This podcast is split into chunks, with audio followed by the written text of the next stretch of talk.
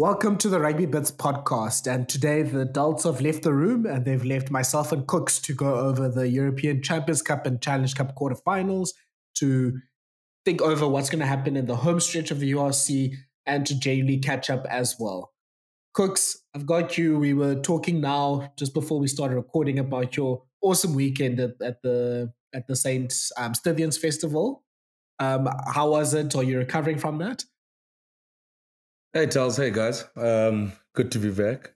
Yeah, Jesus, good fun. I mean, um, Joburg January is that's probably one of the best weekends in Joburg. Is Easter weekend. All the, obviously, all the festivals. Yeah, I mean, all the old boys come out, and um, yeah, it's a tough weekend to be to be a cold one, and the weather actually played along for a change. Last year was pouring with rain, so it made it t- terrible. Um, yeah, St. Stithians was was good fun. Uh, at the probably the game, the best game I saw that day was Bishop's Alpacar Alpacar, the biggest rugby side I've seen in a very long time versus Bishops mm-hmm. who are hmm. literally trying to run it from anywhere. But um, yeah, it was all festivals seem to be to be very good, and um, generally the rugby in Easter is is good. But um, yeah, I think now we look forward to the normal derby days. Um, private schools are, are still on holiday for a bit, but now the general derby days get come back. I'm telling you right now, the biggest game this weekend, probably bigger than all the URC games, is Grey Bloem versus Outeniqua in in George.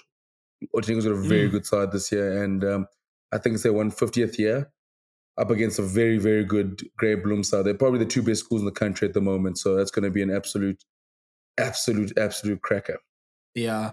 No, I caught myself watching a bit of the the action over the weekend. Shout out to Maritzburg College, had a great weekend um, in Joburg as well, beating JP. Um, I saw that there was also um, at the Super Sports Schools channel, um, 216 on for South African viewers. I saw that there was even under 13 rugby that was happening there. And yeah, Kooks, I know you have your experience with coaching, and it's going to bring me to a bit of an impromptu, uh, non official first phase question. But just watching that under 13 game, I was just like, geez, I didn't realize how badly kids play rugby because there was so much space these kids were not using and they're not even trying to fold in defense. There was like no communication. It was basically just get it to the big guy. He gets past a few people. You try to do two or three passes in a row, there's a knock on. But um, I saw Adrian Slabbert had this um, question on Twitter on Sunday about what the biggest coach killers are. And I, I saw you had a few things to contribute there. So wanted to hear about those coach killers of yours. Well, one is, I mean, I remember was at Woodridge, obviously coaching uh, first team, and then the one we play, we, we don't, the college didn't play uh, St Andrews, but the prep played St Andrews, so I was I was off that weekend. I thought I was off, and then I took over that eleven A side, and I could not believe how much space there was in, behind behind the gain line. So I, I, I put together this mm. game plan of trying to obviously obviously try playing behind St Andrews. Then my headmaster comes to me in the middle of the game and goes, "Stop that kicking and try and run it." I'm like, "Well, they're faster than us." So like it doesn't make sense for me to try and run it because they're faster than us, but there's space in behind. but um, my, my my two ultimate ultimate coach killers is defending for about five minutes or three four minutes on your own halfway line. You win a penalty and your kicker does not find touch, and you proceed to defend again for another multiple phases. That absolutely it irks me uh, my second is, and probably my biggest, biggest one is because at Woodridge, we could never take kickoffs. So my, my coach and I had, we coached for about six years at Woodridge. I think you probably took about three in about in, in all those in all those years, and like scoring a try and then knocking it on a kickoff is it's the worst for me. Like you kick off and then you like all the momentum back. And t- tell I tell you, like we, we, we probably tried about eight or nine different kickoff formations. You know, two prop, two props lifting, splitting guys. We just could not take kickoffs. Like it was just like I don't know what it what it is. We tried everything, but that, and I mean, obviously, you, you get the, the old age of not finding ten. But when, when you score a try and you can't, you, you don't exit properly after a kickoff, it's it's very frustrating. Like just giving back that momentum after you had scored. And I'll probably, I think the third one I'll say is conceding a try in opposition 22 when you have them pinned back. You have them pinned back, mm. they're about to scramble, and then you concede to, you concede a try and they get an, and they get an easy exit and the line out again. That one is oh, that one is that one is frustrating. What are some of yours? Yeah, I think those are two of near the top of the biggest issues that the Springboks have actually as well, because we've been really bad with kickoffs um, the last few years. For some reason, we'll just concede either a knock on or a penalty when we receive our kickoffs. And we all know Handré Pollard and his tendency to not put out a kick and kick into touch when the when the game's on the line. He he loves to pull that trick as well when you know in games as well. I think mine is just any and I was a hooker once, so I have some sympathy. I know it's not always a hooker's fault, but you get the penalty, you kick it out, you're in the 22 of the opposition, you're gonna set up for a rolling maul or some move, and then the hooker doesn't throw straight.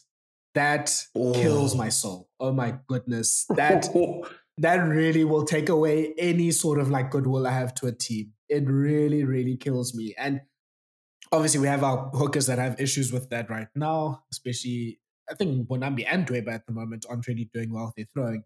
But New Zealand hookers are the best at that because obviously those New Zealand hookers aren't really there for hooking. They're there to play like third outside center.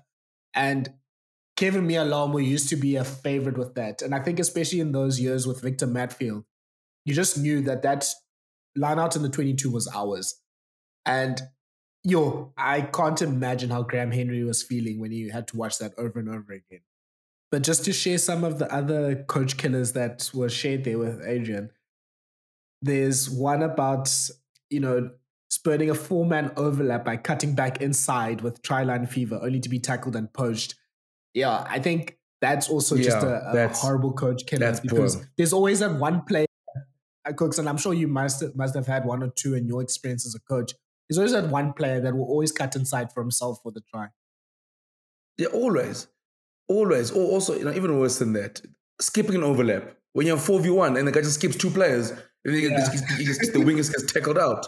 Then you're like, like, what are we doing here? oh, yeah. But oh, the cutting inside one hurts me. And you just cut inside. You're like, but why would you cut inside? That also, my favorite one, my worst one also is a wing being tackled out. Don't get tackled out. Come on. Like, you know you're not forced. You, you know there's no space on the outside cut back in, set up a man, set up a, another more or another face so we can play rugby again. Like a wing being taken out for me is is is is, is unprofessional. It, it, it's it's unprofessional. like, what are you doing getting tackled out? Like, I don't get it. Like, I can never, I can never, unless you're going for a try to win the game or something. But I don't like if you can take it out on the halfway line. I don't understand what are we doing here. Like, sorry, coach, I thought I could round you. Like, why? Why now? Oh, you know, man. another one that I'm thinking about now. I'm gonna pay for your, your, high blood pressure rates after this as well. But um, one another person was talking about pre-try celebrations that lead to like a knock on or something, and obviously that's a big one with high school um, kids and and parents uh, and uh, coaches as well. I remember um, you know you have every year that one second team player, usually a fly half, that should be playing first team, but he's not disciplined. So in one of those years at college, this guy took an intercept, um, I think 50 meters from the line against, I think, Westville. And he started jogging, he started looking around the, the like everywhere, and then obviously the fullback caught him. And the coach, and I mean, look, this was 20 in the 2010s, so you can't really do these things anymore. And the coach actually took him by the, the collar and just threw him out the field. and we were, look, we are all saying, look, this guy should play first team, but we are like, nah, fair enough. We we totally get where the coach is coming from here because you can't do things like that on the rugby field. No, hundred percent. That's yeah. The celebration one is is is the worst. But I'll give one last one. This is the last of there's nothing worse than this one for me. You win a penalty on the half line or something. So, like, you know, there's normally like sometimes it's like a little pause, like, like you have like a minute to see someone's trying to get up. So at that stage, you're like looking at other coach and be like, listen, what what are we gonna call now when you offer this line out? And as you turn back, mm. there goes your nine, has quick tapped on his own, and then boom, ball gets stolen back. And you're like, so the Herschel Jantjies against the Lions. Yeah, and then you're like, what are we doing? Like, why are we kicking? Why are we all like, or as you're about to give a call, your nine, your, your nine quick test and knocks it on. And it's like, especially if you didn't see it as a coach, you, you turn around and you're like, so why are we scrumming now? I never called scrum. and then it's like their ball, you're like, knock on. So you're like, when did we knock it on? And then you ask the captain, is like, no, James, quick tap, sir. And you're like, wow. Like, how did we get here? you're like, oh, man, like, we have time. I'm about to say, and then since that moment, it happened to me my first year coaching First Med Woodridge, but then since then, we got a designated grade eight kid who sat next to us, us the coaches. So as soon as we got a penalty that was in range, he just ran on the field. We, we didn't ask the captain what he's thinking. The, the kid just ran on and with the T, like, yeah, kick. That's what we're doing. Don't have any ideas. So by the time we ever go, the grade eight kid is on his bike. Go, cheers. With the T, give him kick. there's no, and there's not like a no, but sir, he gives him the T and like, hey, kick for poles. That's the call. There's no and stuff. And then other parents be like, other coaches, like, no, let the kids think for themselves. Like you can do that under 15 days. We're trying to win the derby there, yeah. So you must kick for poles. We we five meters out. like what, what, else? What what other option are we gonna do? Like I don't understand. Like kick for poles. So that's what the grade eight kid. We we, we most used to get the normally the wing, and you would tell him as soon as, and we will send him with a T. Like go, run, kick, turn, kick for poles. None of this quick tap and knock on nonsense. Yeah, no, I, I can totally understand why coaches get grey hairs very quickly in this job. And speaking of grey hairs, there was a few that came on some South African head coaches' um, heads this weekend with some of our results in Europe this weekend. So we have we had three teams that were in the European Champions Cup and Challenge Cup quarterfinals this weekend. And after this weekend, we now have zero teams that are in this. So just to run through the results, Leinster started the weekend beating Leicester by 55 points to 24. Toulouse thought they could do it. They could do one better, beating the Sharks 54 points to 20 um, in their game in, in, in, Toulouse. Then it was the turn of Exeter. They faced the Stormers and they beat them 42 points to 17. then La Rochelle coming with a pretty, a very, very close, tight game of 24 points to 10 against Saracens. And you know that that was just the the whole theme of this weekend was the home teams dominating and getting big scores. And then quickly in the Challenge Cup, you had um, Scarlets beating Clermont by two points, 32 points to 30. You had Benetton beating Cardiff 27 23. You had Glasgow beating the Lions 31 21. And then Toulon um, taking some revenge for last year's Challenge Cup final, beating Lyon 48 23. But Kooks, let's start with um, the first South African game, which was the Toulouse versus Sharks game um, on Saturday afternoon. Game with a lot of controversy, um, a lot of thoughts and takes about TMOs, all that sort of stuff. But before we get there, I think actually for at least 60, 65 minutes, the Sharks really outperformed themselves and they did really well on Saturday. I was really impressed with how they're able to keep the intensity and play against Toulouse and play fire with fire because it just showed that when they want to, the Sharks can actually be an organized team. Hundred percent. I think that first year, first six, first sixty minutes was probably the performance of the season. Um, to go to France and against Toulouse is one of the best sides in Europe, and yeah, I thought and to, and to hang in there and to sort of match them blow for blow, I thought that was that was great to watch. Curwin Bosch, yo, geez, that's the Curwin Bosch we always rave about and the one that we always want to see. And um, yeah, I, I, genuinely was I genuinely was impressed with the shot. I, I, don't think the the 50 points does reflect on the game, but I mean, in the day, it is. it's hard to it's hard to start to concede 50 points and be like, yeah, but it doesn't like. Yes, Toulouse won, and they they they, they are the better side. But um, I thought that the 60, first 60 minutes was very, very impressive by by the Sharks. Um, obviously Kolisi another good game. I'm, I'm I've been very impressed the way Notshe is playing since he came since since, since he's been starting. But um, yeah, but unfortunately, I mean there are lots of there's a lot there are lots of controversial things and TMOs, but I've got a very very hot take about that, which I'll say for a little bit later. But yeah, but again, but tell like doesn't that, that also not sum up the shark season like glimpses of good and also then you know we also show 50 points as well. I think that for me that performance does kind of sum up sum up where the Sharks are. Mm. And yeah, and when you think about it, yes, there was some good things, and I think some good planning from the Sharks. I mean, I think especially in the first few minutes, Bosch was executing the kicking game so well and really didn't allow um, Dupont and, Tom- and um, Thomas Ramos and Ntamack to get on top of them um, by sort of putting them in their half. Um, you can see the Sharks are trying to play with a lot of pace and try to match the pace that Toulouse is playing at, trying to tire those big Toulouse forwards, of course. But at the end of the day, it's still the same issues. Um, I think with all the positives, there were still some negatives.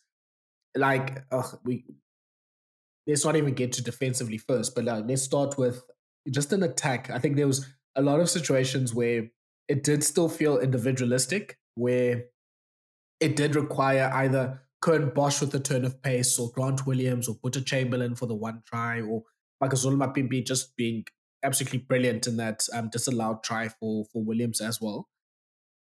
Like there's still a lot in the in the Sharks game plan that relies on individual brilliance, which means that they're not creating space for themselves. They they they the game plan is not creating space for themselves. As players are creating space for themselves, which is an issue that comes later.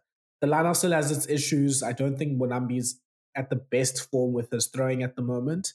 Um, I don't know. Obviously, not having Etzebeth doesn't help, but the lineout was was having a struggles. But then defensively, goodness, there was a lot of weak tackles, especially in that last ten minutes.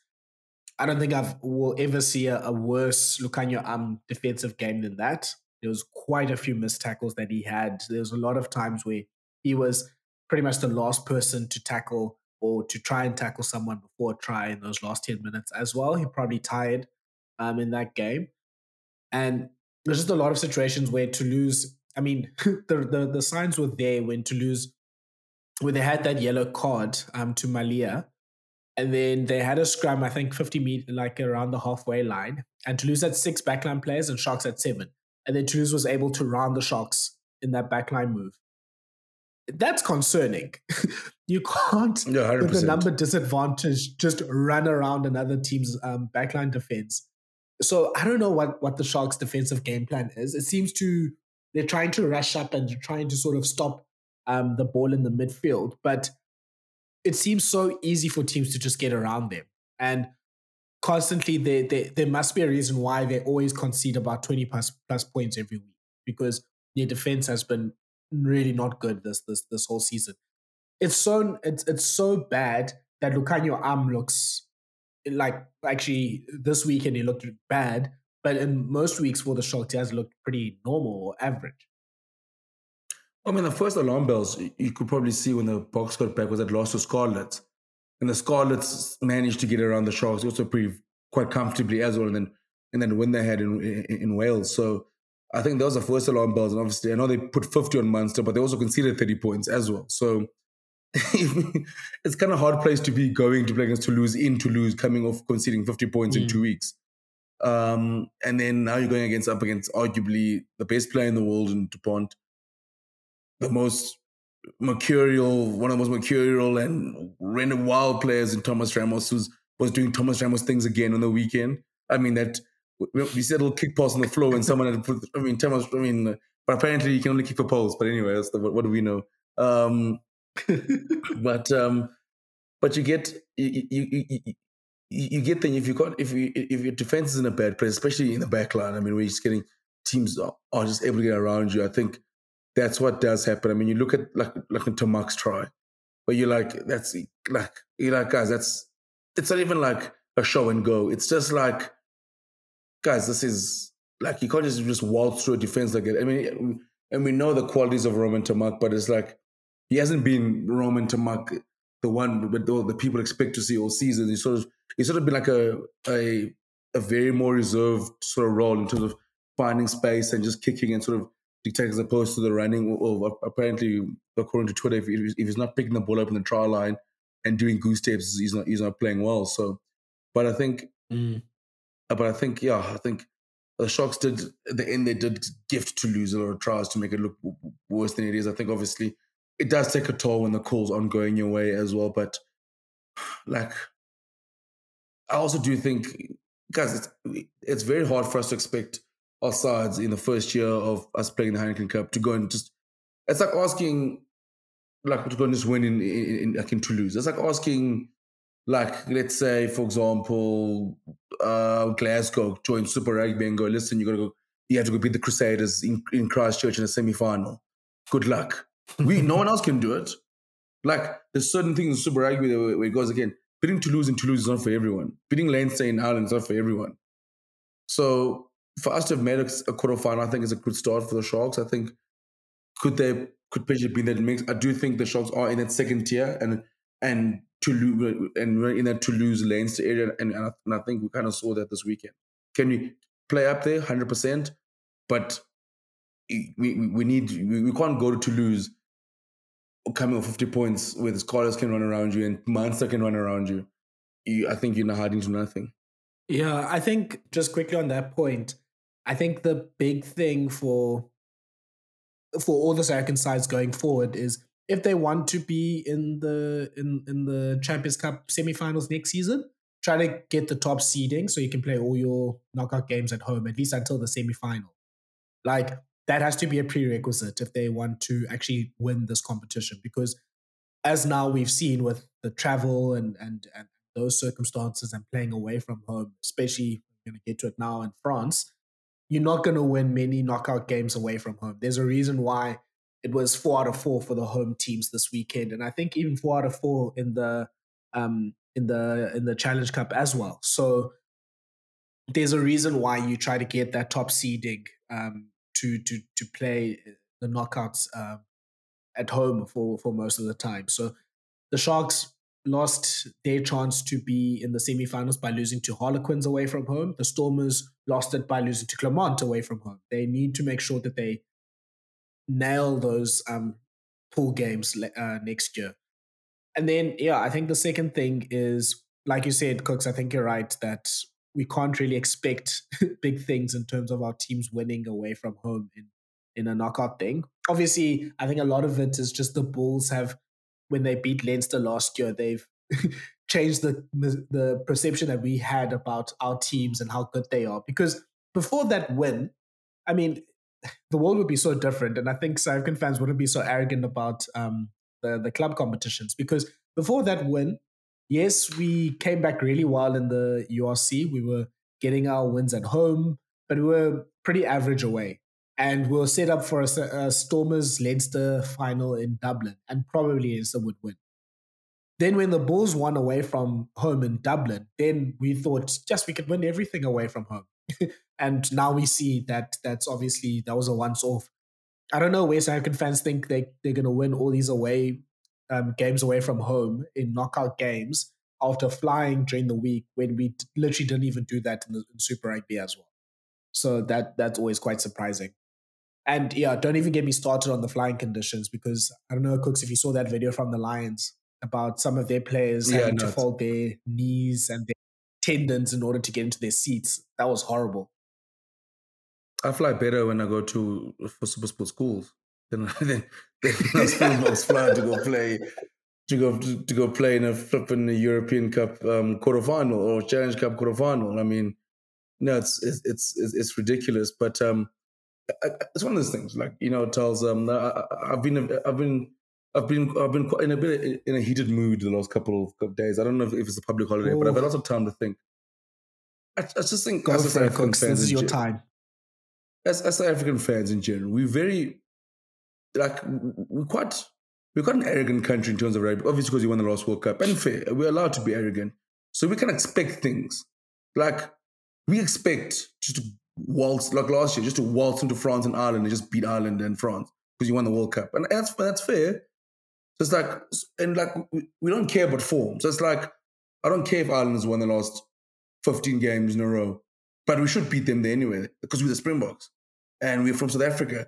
But the Sharks were just, just, just waltzing to Toulouse and just in a new competition, we're gonna beat Toulouse in Toulouse. I'm like, guys, let's be realistic here. like, like can we just like take a step back? We're in a new competition. Like even like now, people like we go like if the Springboks. In, I mean, I'm a massive Springbok fan, and I, and I always the Springbok. I always want the Springboks to win 15 0 But I also think there's got to be some sense of, of, of like it's got to be realistic here. Like if the, if the, if the Springboks win the Six Nations now immediately, we'll all go be winning six.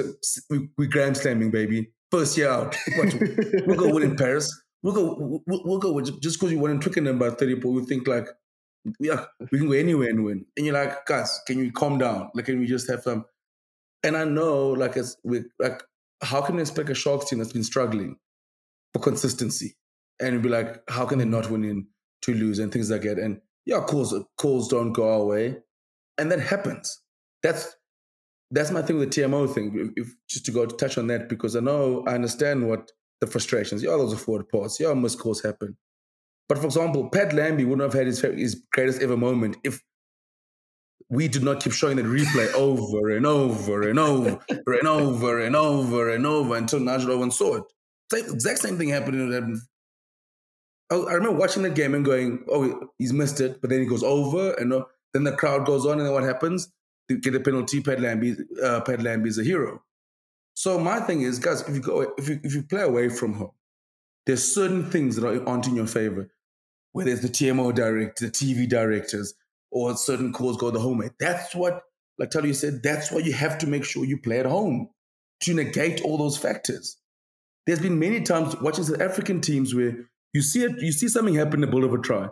Then the next five replays, you, you don't see the other replay again that shows a forward pass here or some guy getting knocked. And I've seen it many times. I work for Supersport. I see it happens. It's part of it's home field advantage. So it's like we can sit and complain about it, and I agree. Yes, some calls. And I'm not saying that the bad calls it shouldn't happen. I'm just saying that's the things we're playing away from home. And I, I'm a big believer in when you play away from home, it, it, it, it, can't be easy. The home ground advantage, it has to matter. So, like, I see people having an outcry, like, no, we need independent directors. That should happen in internationals and World Cups and things like that. But in these European games, unfortunately, that's what happens. That's what happens when you play in France. For the for the for the people the first time tuning into into European rugby for the first time this season, that's that's been going on for years in France. That's not the first time that's happened. I'm sure there's a whole list of Saracen fans and Irish Leinster fans who felt the wrath of, of French TV directors. We felt the wrath of the French TV director end of last year. I'm telling you, if that happened, the same thing would have happened. Yeah, clips would just vanishly just gone away. it happens. It's the first time. Pat Lambie, Pat Lambie's game, the Pat Lambie game gets replayed every every almost almost every year now because of that. So we can sit in our house and going like, oh, it's against us. We've, we've done the exact same thing. But it, but something happens to us, we kind of forget it. But that's that was my only biggest crap. I'm like, guys, that's, that's, that's what happens when you play in France. Unfortunately, that's why you win your home games and you bring sides yes so they can play in altitude at at three o'clock in the afternoon. That's the and mm-hmm. we have our mm. own TV directors here. We have our own our own comms here and our own things like that here. So it's not. I don't think you need, need independent TV directors for for like the European Challenge, European Cup, and European Challenge Cup. World Cup, hundred percent. That's a World Cup. But domestically, and no, no, no, sorry. Same local TV directors. Just win your pool games at home, and then you have the home field advantage.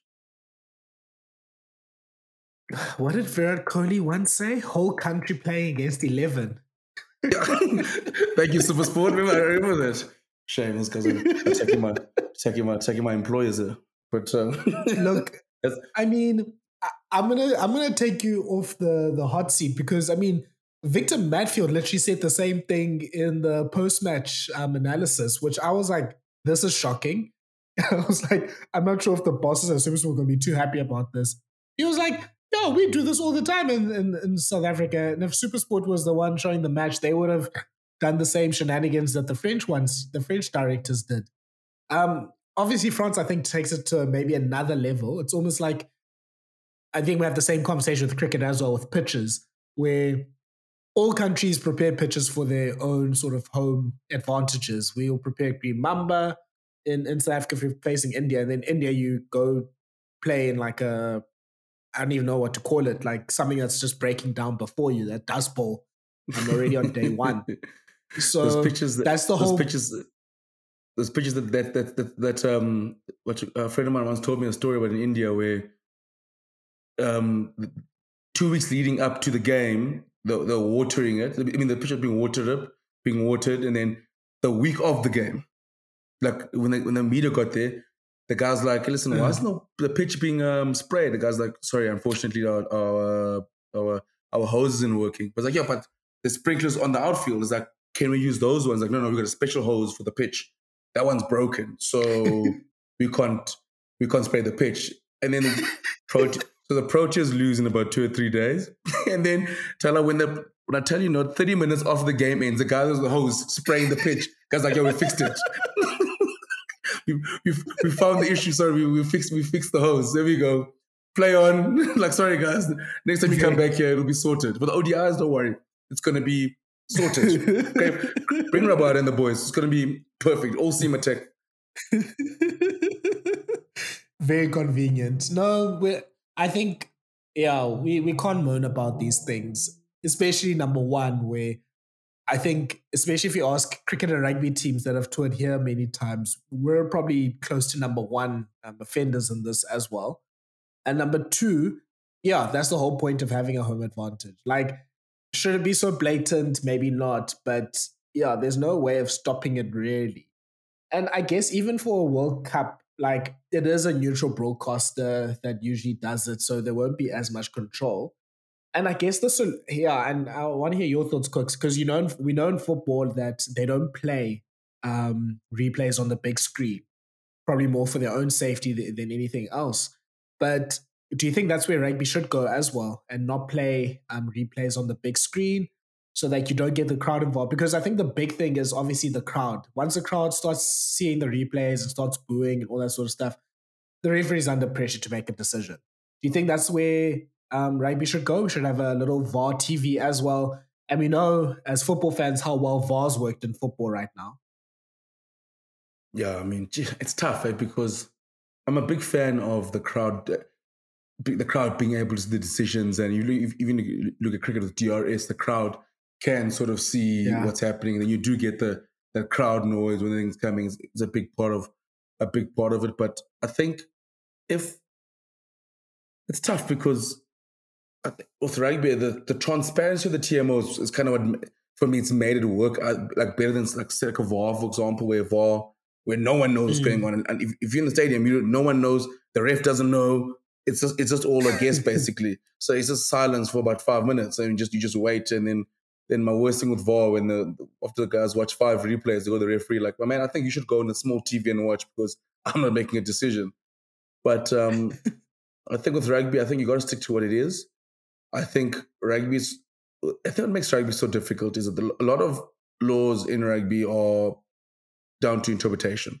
That's the hard thing. Mm. So you're always going to have controversies where this referee sees the breakdown this way or this and this. But things like forward passes and things like that, I think that's for me the tough one as fans to myself because a forward pass is a forward pass, and but I do think that the TMO should be like the crowd should be able to see, and I think yeah, I think my thing is don't take out that home advantage factor. And unfortunately, yeah, if you play away from home, if you play at home, certain things go your way and certain things don't, especially like in a playoff game where you, if you you want to get home the home game, so you have those sort of calls going that way because where the clips or like when Ireland played France, this Ireland, and remember that um the one I think James Lowe's foot came out, the James Lowe.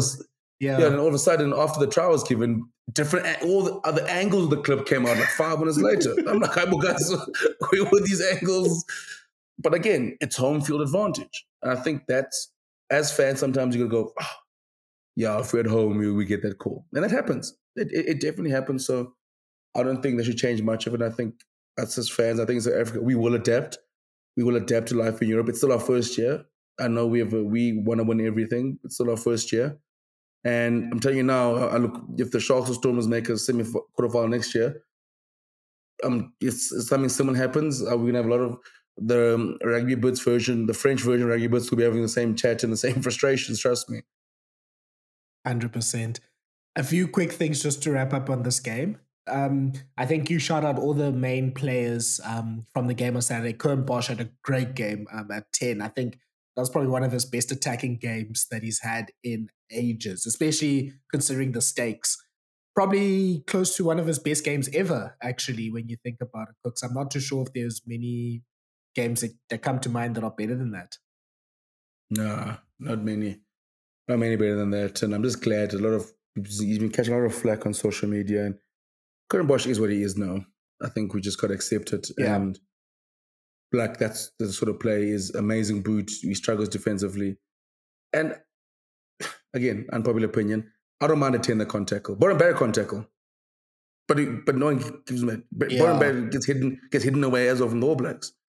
I mean, we're not foiling Coopers get hidden away, but in South Africa, it's like you have this thing if our tech flyers can't tackle, then they they can't kick, pass, or run the ball as well. So Curwin Bosch is what he is now. I think people got to embrace it. Is uh, is a great is is is good on attack. The boot is an absolute weapon.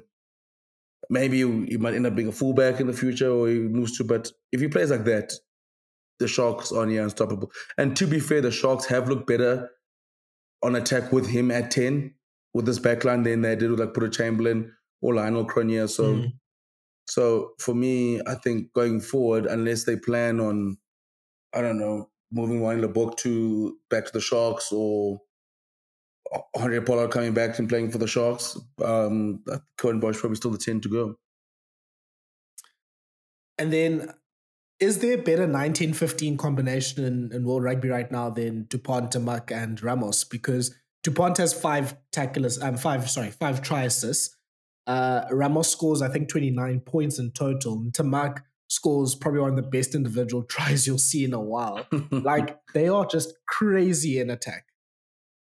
You know, it's oh, geez, Thomas Ramos is. it's like you can't actually describe what is like his attributes are. Like, is he quick? Is he can he sidestep? He's just he's just chaos. He's he's he's he's, chaos, and like that's why that's he's he's out of all the freak. Like you look at like like like like Dupont. I mean, he's a freak, but he's got a lot of structure and, and Ntamack's got structure, and a lot of the French side and Toulouse side have got a lot of structure. Uh, like Thomas Ramos is the only like French player. It's like in the ilk of the old days. That's what he is, and oh man, like he's he was absolutely on one on Saturday he was fantastic. I think, yeah, at the moment, it's hard to find a better 9, 10, 15 combo that's playing as well as they are. And what this thing that's scaring me as well, if I don't even notice, tell them each passing month they've gotten better. So it's like, mm. which makes the Leinster Toulouse game. Oh my goodness, that is a whoa. That's going to be an the way they they with them getting better and better. It's going to be an absolute cracker. And I mean, God is a freak oh, I, I actually can't deal with how good he is at the moment, actually. And every week he just does something new that's crazy. And speaking of just freaks, I think this is the first introduction for many South African fans to a big uh, a, a player is going to be a big name in the next few years, especially for France, which is Emmanuel Meafou. That man, I don't know if you can call him a man or a monster. Like I think he's Will Skelton on steroids, honestly. I think, yes, you know, people can say like Skelton is great and all that sort of stuff, but I think Meafou's probably better than he was at this age. And he is a one man more stopping machine. He obviously can carry the ball really well. Uh, I, I, felt sorry for Morgan Mbonambi because it felt like he was the one that was marked to tackle him most times. And sheesh, Morgan's shoulders must be so tired from that. Like, he's just able to create momentum on by himself and he can offload out of the tackle as well. It's amazing. No, he's he's no, he's amazing. I think um yeah, we we we got our first introduction. I think it won't be the last we see of him.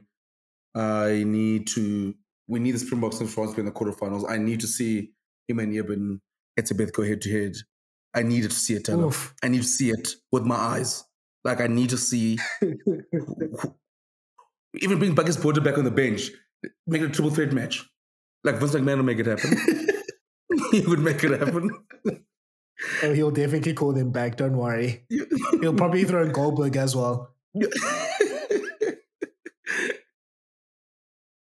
you know, you know Vince with those things. No, he's gonna be great. And yeah, France with Willemse and um, Taofifénua getting past their thirties now, they have another big uh, meaty lock to put in there. Kooks, I mean, this was now a conversation that I was having with some people after the match. The the uh, choosing between playing New Zealand and France in a quarterfinal for you know the the two teams that come out of Group B seems like a very hard choice because you're either going to face that home advantage that France has, and you can see how wild the crowd goes, especially if there's like a decision against them, it's going to make it so tough for the teams, the referees, and all that sort of stuff to to play against that. And obviously, the All Blacks are the All Blacks. Yeah, I'm I'm definitely landing on the thing that yes, the All Blacks can are, are able to kill us, but I don't want to face France in their first knockout game because I'll put it this way: I don't think France are gonna allow for their team to get knocked out in the first knockout game. They're gonna at least go to the final week by hook or by crook. Yeah, you're right. It's sort of fun choice. But it's almost like something like, uh, rather the devil you know than the one we play in year in, year out. Um, to be fair, we, we, haven't played the All Blacks in a playoff, in, a, in the World Cup playoff probably since uh, 2015. Um, yeah. Yeah, it's a terrible choice to have.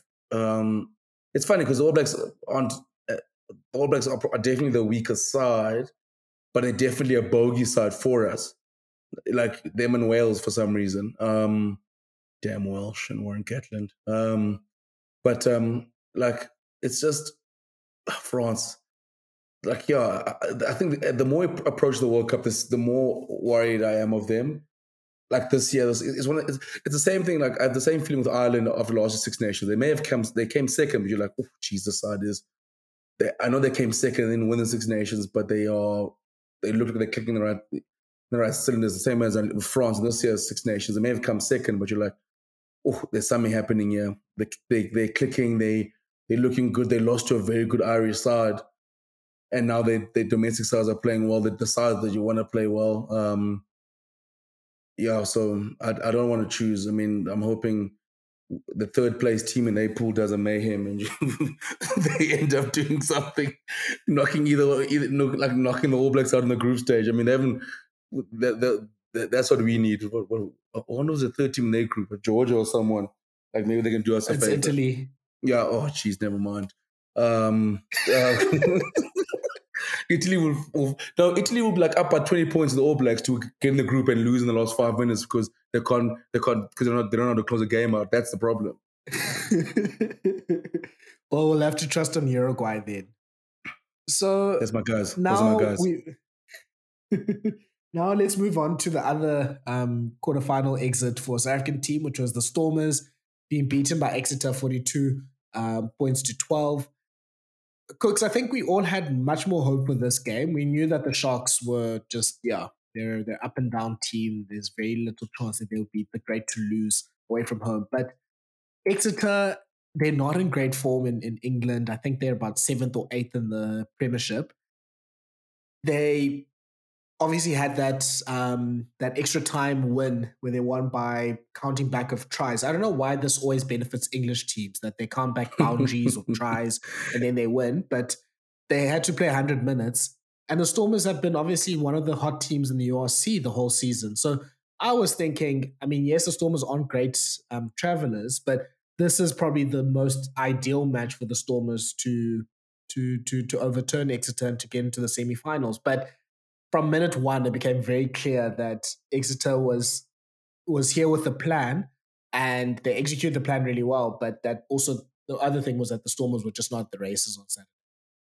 Yeah, I mean, I think John uh, Dobbo summed it up. Uh, Dobbo, uh, Boko 2024 um, summed it up nicely at um, in his press conference, saying that um, that first 20 minutes is probably as, as flat they've been in a very very long time, probably since um 20 uh, covid um stormers so um yeah it was yeah and and if you're gonna um, if you're gonna um, be as low as that against Exeter, who, who basically seem like they're doing like a, a one loss run in the European Cup.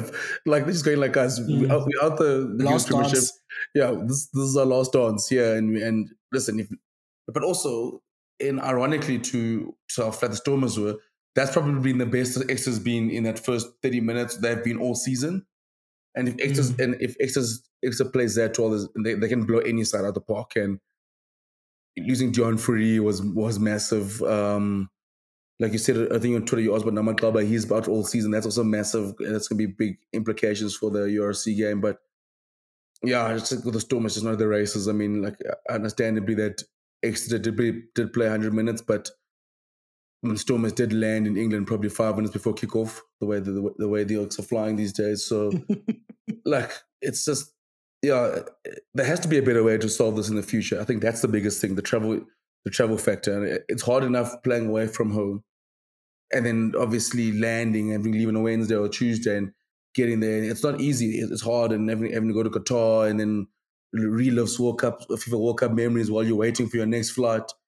Um, like it's it's annoying. It's frustrating because like those teams are not hiding to nothing. So bear in mind, I sort of fight like TMOs and all of that. So yeah, and it's just it's a pity because I, I, do think the Stormers probably stood the best chance to go to go and, and to go and win something. But again, if you look at it again, we lost to we lost we lost at Sandy Park to Exeter. We lost in, we lost against Toulouse. I mean, those Exeter. I mean, is a Exeter is a side that's been to the European Cup final. Is has been you look at the last probably what ten-ish years they've they've been in that mix. They, may have, they, may, they haven't won it, eh, but they've been in that mix. I don't think they've won it, but they've been they in the won 2020, I yes. think. Yes, they won. Yeah, they, yes, they won one year. Yeah, but I mean, so they've always been in that mix and up there. And so we've lost two two sides that are two sides that are almost European royalty and good sides. The Stormers will probably be disappointed because of that start, and and they definitely think that yeah. I I thought there would be the one side to to win away from home. Saracens also leading Saracens as long as La Rochelle. But again, if Saracens, it shows a good Saracens side away from home against La Rochelle. Different gravy. It's it, anyone struggles playing away from home in, in in, in the European Cup. But yeah, Stormers will probably be more disappointed with that start. But um, I still think that yeah, I still think for next year, I think that I can I can still see them making a semi final next year.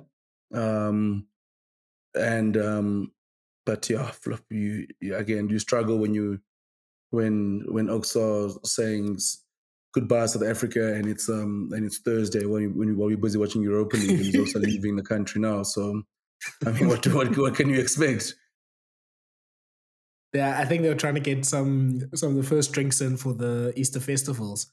Yeah. Um, Speaking of, apparently that was a big reason why they were delayed with their flights because everyone was flying up and down the world because of Easter weekend. So, yeah, maybe not the best to organize a um, a, a quarterfinal and an intercontinental um, tournament um, during a, a during a uh, during the Easter weekend. So yeah, that was a bit of a why these things um why these things planned like as if like if we like they're going to a mate's wedding like man I can't fly on Thursday so I have to come in Saturday morning because because I, I never knew you and Kim were getting married on Easter weekend. So now I'm going to move to Saturday. Like, oh, so what is going on here? this is the biggest European competition in the world. Surely there should be oh flights oh being put like on standby, like saying, listen, there's flights here. That's my thing. Common sense, right? If there's if Stormers are, uh, got a chance of playing in South, in South Africa and let's say La Rochelle's could play in Cape Town, sure there's going to be like sites flights book in reserve. Like, okay, Monday morning, there's mm. a hmm. flight here if not, boom, you cancel it. Okay, whatever happens. Not this thing of, okay, you, you guys need to book your flights on Monday. Like, can you, obviously, help, doesn't help you flying economy as well. You book your flights on Monday and, and, sort of figure yourself out, like I said, like, like exactly like we're going to our mate's, uh, going to our mate's wedding. Kooks, I mean, I think I tweeted it. Like, this sounds like those 19 year old kids from like that had rich parents that went on a Contiki tour. Like, you're just getting onto whatever plane has space and you're just going there for vibes basically. Like no, i yeah. don't i mean i was discussing this like i was discussing with my wife and she basically made the same point like why didn't they book seats or, or book off seats for themselves? Because they knew that they'd either be playing in cape town if montpellier won or they'd be going to, um, to england if exeter won. Like then they knew this from um, December, sorry, from January earlier this year. So they could have had these these tickets booked. Yeah, but and hopefully get the, some sort of. If I'm not mistaken, the league is. If I'm not mistaken, the, the competition is the one that normally books the flights, not the actual actual teams. It shouldn't be like that. If I'm not mistaken, it should be. I think teams get given get given flights like given. I mean, cash for flights are being sorted that out, but it's like Something mm. there's a, there's a big connection, a big thing happening with this. Like obviously, the, we talk about New URC and things like that. That has to be sorted out as soon as possible because you can't go on yeah. like this. Like I'd rather go back to us traveling to New Zealand, but it is flying at normal times on a Sunday after a derby, and then this thing of like we was remember because the, the dream was, hey guys, we, we play in Europe, we're not gonna have to do those eh, jet lag and fly across the world, and then like in reverse, like but instead you're gonna fly there on, on Wednesday and go to Qatar first up, and then if you're a lock, good luck finding a seat that's comfortable. Like so, like so. So I'm just hoping they manage to sort it out so we can see our best teams in the best positions to win away from home. Because it's hard now to ask a team yeah. to win away at home if you're landing so late. I'm not making excuses, yeah, like, but it's a big factor. But yeah, so then what's almost the point of going to Europe if we're not even going to get that benefit? If it's going to take almost the same amount of time it would take to fly, you know, obviously at that other side of the world, going to New Zealand, or Australia. Like this seemed like you're back in a time machine and you just heard the Storms are going to play the Crusaders in Christchurch. They're going to have to make a 27 hour trip um, all the way to the other side of the world. They arrive on like Tuesday, Wednesday. I mean, I think we arguably arrived earlier for for the New Zealand Australia games than we did in these games because we arrived only on Wednesday um to Europe, and we're now sort of fighting jet lag and getting ready. And I mean, people are basically getting off the plane for captain's run. Like, yeah, this defeats the whole purpose of this thing.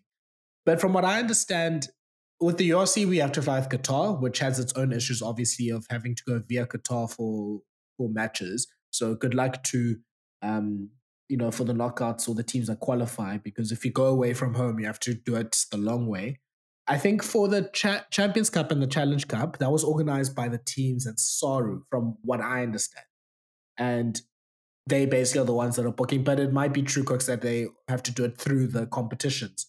But again, either ERCC or, you know, the Sharks, the Storms, and the Lions, like, put some seats away, guys, please, man especially the Lions are sponsored by Emirates. How is there not deals for them so that at least their locks can sit in comfortable seats? Like, yeah, that once someone, once someone, I think it was Jared actually on Twitter, once he pointed that out, I was like, we are actually not even doing this right. Like, Storms are supported are sponsored by the biggest like transit company in the world. Like, surely there should be a deal through that.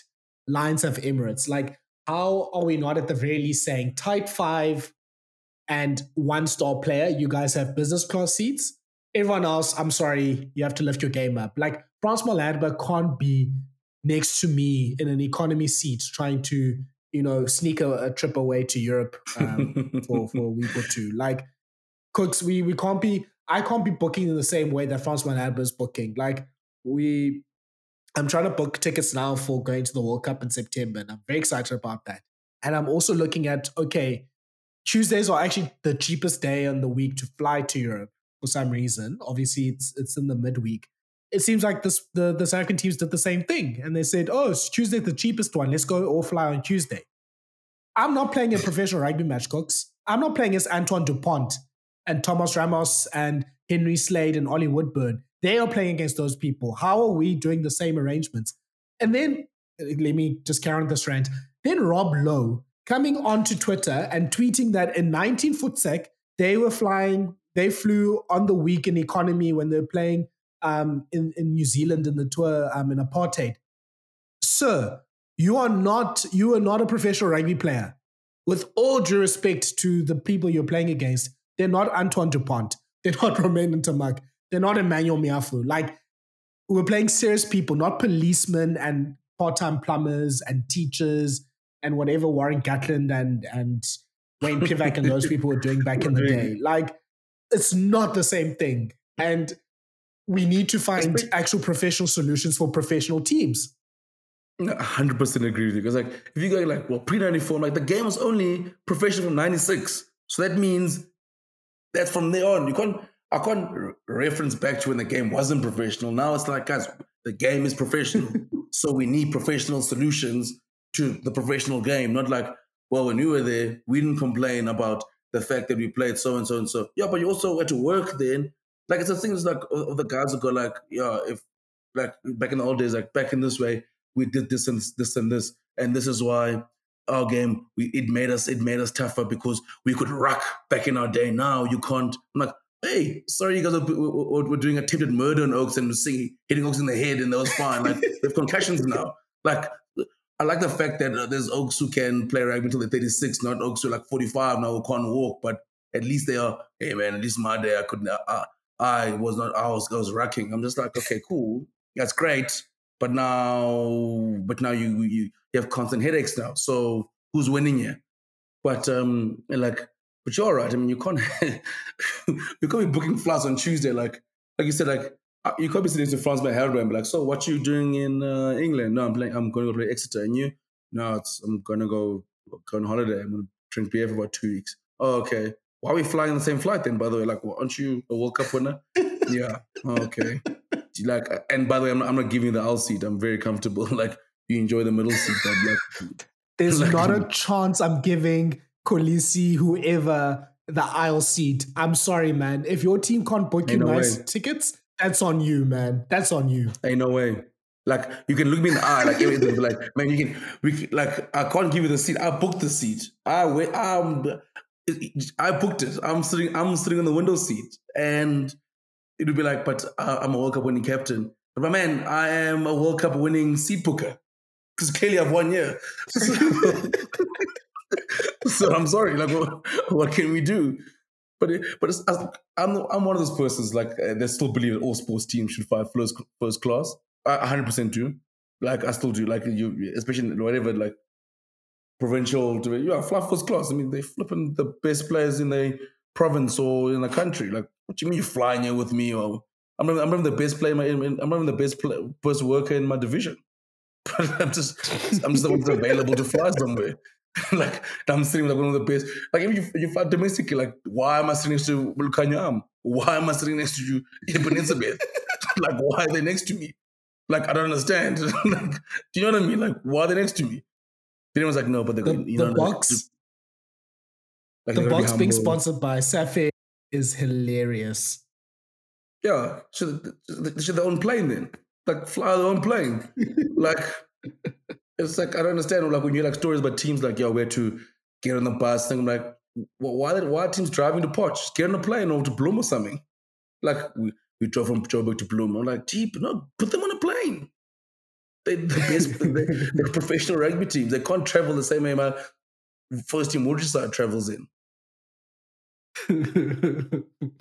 no, I'm sorry. Like, and you could see, just going back to the game, you could see like Frans Malherbe had probably his worst game in a while. Like, he made two big defensive errors that he never makes in other games. And I can imagine it's because he probably you know, had to like fold up his arm, his legs when he was sitting in that plane for 12 hours. Like, you know, he missed that one um, read at the back of the line out for that inside board to, I think it was for Woodburn, because he was the person at the back of the line out. And I think in that one other try, he was sort of that pillar post defender, and the backline players exposed him there. And usually, Frans at least obviously stops people, and like he as we know now, he has a great and high defensive work rate. But you could see that Exeter was very targeted with how they exposed the, the Stormers in their defense. Also felt sorry for Suleiman Hartzenberg, who I think learned, I think, through the School of Hard Knocks, like what playing wing is about, because Woodburn was targeting him the whole game on Saturday. And yeah, he he, he made him make decisions in defense um, all game. And I think also 100%, uh, yeah, uh, yeah, it's one of those things as well. Like I, I think the Storm is like everyone a bad game. And Williams threw intercept at the end there. Something has him forcing a pass. Something he probably hasn't done since, but early 2021. Like that, the, those glimpses of old, old, old, old David Williams where he was forcing things. But like, yeah, mm. I think it's, I think the Storm has chalked it up to just a bad day in the office. And I think unfortunately came at the wrong time. I think also like people don't have to overreact to it. I just think yeah it's a bad day in the office, but flat. Unfortunately, just happened on the wrong occasion because I mean, like they were very, very good against Harlequins the week before. Um, and, and it's never easy beating Harlequins. I don't care how their domestic form has been. Um, but yeah, for me, that's unfortunate. It's, it's, it's one bad one bad thirty minutes, and that kind of killed the game. And then they just couldn't bounce back from there. So yeah, unfortunately, that's how I chalk it down to. It's it's a, a great team having a bad performance just at the wrong time, and that happens to to a few bad, uh, to many good sides. Um, and yeah, and it's tough when Exeter decides to be in last dance mode. Like again, the La Rochelle, like it wouldn't surprise me if they get up in the final, get in the final, and miss on the in the playoffs, the Guinness Premier League. They're going like full on 2012 Chelsea mode. yeah, you would know something about that, Kooks. Um, let's go to the other two Champions Cup quarterfinals quickly. So that is Leinster beating Leicester 55 points to 24 and La Rochelle beating Saracens 24 points to 10. Um, Kooks, maybe I'll start with you if you have any thoughts about the two games. Um, yeah, anything that you picked up from those two games. Leinster is an absolute juggernaut. Um, Jeez. Jeez, Garry Ringrose. Whoa. Garry Ringrose is playing like a man who's going through Shoba's, yours, Jared's, mine old tweets as motivation. um, that's what he's doing. Yo, he is in since like he's in amazing form, but yeah, Leinster's an absolute juggernaut. Leinster's lost a game in this whole season, eh? Nope. Jeez. They're gonna drop one. Tell I'm telling you. You can't. Um and it's gonna be in the semi. That's my hot take. It's, they lose, they, they're gonna drop the game in the semi and win your sim. Do you think that you can't do it? Hey. You can't go through the entire domestic European season and beat him. I refuse to believe that. You can't do that. There's too many games. Remember, Kooks? Kooks, remember that this weekend they are, or this for the next two weeks, they're flying overseas now to play um, the Lions and the Bulls, and they've brought the Rhys Ruddock All Stars to play there. So they're facing the Lions this weekend. So they're probably going to get a loss in either this game this weekend or next weekend because they're literally bringing the kids there for this game. The, Rhys Ruddock All Stars are going to win both those games. I feel more you confident, so? but you? yeah, I think so. Ruddock. So you, th- so you think the Leicester Currie Cup team is going to beat the Bulls Currie Cup team? The Leicester Currie Cup team drew against our best, the Stormers team. When, when, half, of, when half of Ireland was still drunk, because those, those are the 22 remaining rugby players in Leinster. And they found a way to draw against the Stormers, the defending champs. But yeah, right. I mean, they Fair should, point. They should lose one, but I mean, yeah, but generally, like, for them to, be, like, for them to be unbeaten this far, and if they lose a game, it will be to, because they brought out basically the E and F team I yeah, which which is insane. But the Leinster is a juggernaut, and and like La Rochelle as well. I mean, I I, I thought Saracens was going to win. I thought Saracens would win away from home, but yeah, it just shows how. I mean, I mean La Rochelle are defending champs for a reason. So, mm. I, I, like yeah, defending champs for a reason, and again, like Thala, you mentioned, it's very very hard to win European games away from home, especially the deeper you get in the knockouts. Home home form does matter, and um, yeah, I thought, but Saracens also went great as well. Um, but yeah, Leinster, oh, I can't deal with how good Leinster is at the moment. Like it's actually like, and there's not like Johnny. I think Johnny Six played like five games for them if he's even played rugby for them this season. Like you know, it's yeah. you know it's bad when Leinster aren't even bringing Ross Byrne to South Africa. He's even getting rested. They're like, my man, you go to England, go to Italy now, rest. Like, how can the starting and reserve tens have both be on um, both be rested? Now you're playing against like Teddy Pendergrass and whoever whoever's coming, whoever's um, whoever's remaining from from like Leinster. Like, like why can't they come to South Africa? Like, why why why can't I watch? Like, I'm working at the Bulls Leinster game next year next week. Why can't I watch Johnny Sexton? Why can't I watch Kelly Ringrose? like, why? like, why can't they? Like, why can't they at least send Ross Byrne? I, I call it the URC goat. The least I can do is send him to South Africa so I can watch him play. But now I must watch Teddy Pendergrass and um, you can you can and, watch Jason Jenkins. Yeah, yeah, but he's he's coming back home to see his family. He's just, he's just using it as an excuse. like he's probably gonna play. He's gonna like, guys, if I ever come home, I'm just gonna spend time with my family. I haven't been home for a while. Um, and the thing is, they could actually win both those games. That's the worst part. That's the, the part that scares me as well. Like, I don't think even when the, the, they're playing as the Kings and the Cheetahs, I don't think Johnny Sexton came, and them came to South Africa. I don't even think Leo Cullen came to South Africa. I don't even think Stuart Lancaster came to South Africa. They just basically like it's a two week camp for the dogs to prepare for European Cup, or they or they're basically like going back to Peter O'Mahony's house and continuing the um, uh, flipping celebration from the Six Nations. Like, like, do you know what I mean? Like, this is this is this is where we're at at the moment. But um, yeah, know, but yeah, but yeah, I think Leinster. I mean, tell it honestly. You look at this quarterfinals. Let's get some real rugby chat here. Do you think there is stopping Leinster. Do you think that um, they're gonna go and yeah, it's hard to, especially like the, since they're playing all the games at home. Apparently, like I mean, the In finals Dublin, there. Yeah, yeah. And yeah, I don't, I don't want to make a call yet for to lose Leinster. I think it's gonna be an epic game. It's probably gonna be similar to the France Ireland game this year, like just crazy rugby being played at an elite level I wouldn't even be surprised if Johnny Sexton, like we hear like his music come on in the middle of the game and he makes a comeback. Like let's do it all WWE style. Let's go for it. Like, yeah, I, I can imagine. And I think Toulouse also have a little bit of a lead there in the top 14. So they can also try to rest their players for two weeks' time. So I can, yeah, I, I think if there's going to be a team that stops Leinster, it's going to have to be Toulouse. And I'm I think Toulouse could if they're all fit and everyone's firing. But uh, yeah, I, I, lean towards Leinster. Like if Leinster has everyone available, if Josh van der recovers, and I think Ronan Kelleher should be fine by then, and James Lowe has an injury, and Ryan. Are you naming Leinster's? Are you, are you naming? Are you naming Leinster's team or Ireland's team? It feels like you're naming them. name Irish same, team. same, but different. yeah, same. just, just, just in blue jerseys. Yeah, Blue Ireland. But yeah, if all those, if if if it's strength against strength, at in Dublin, I'm gonna have to give it to Leinster. But yeah, I think the best chance is either Toulouse getting a victory.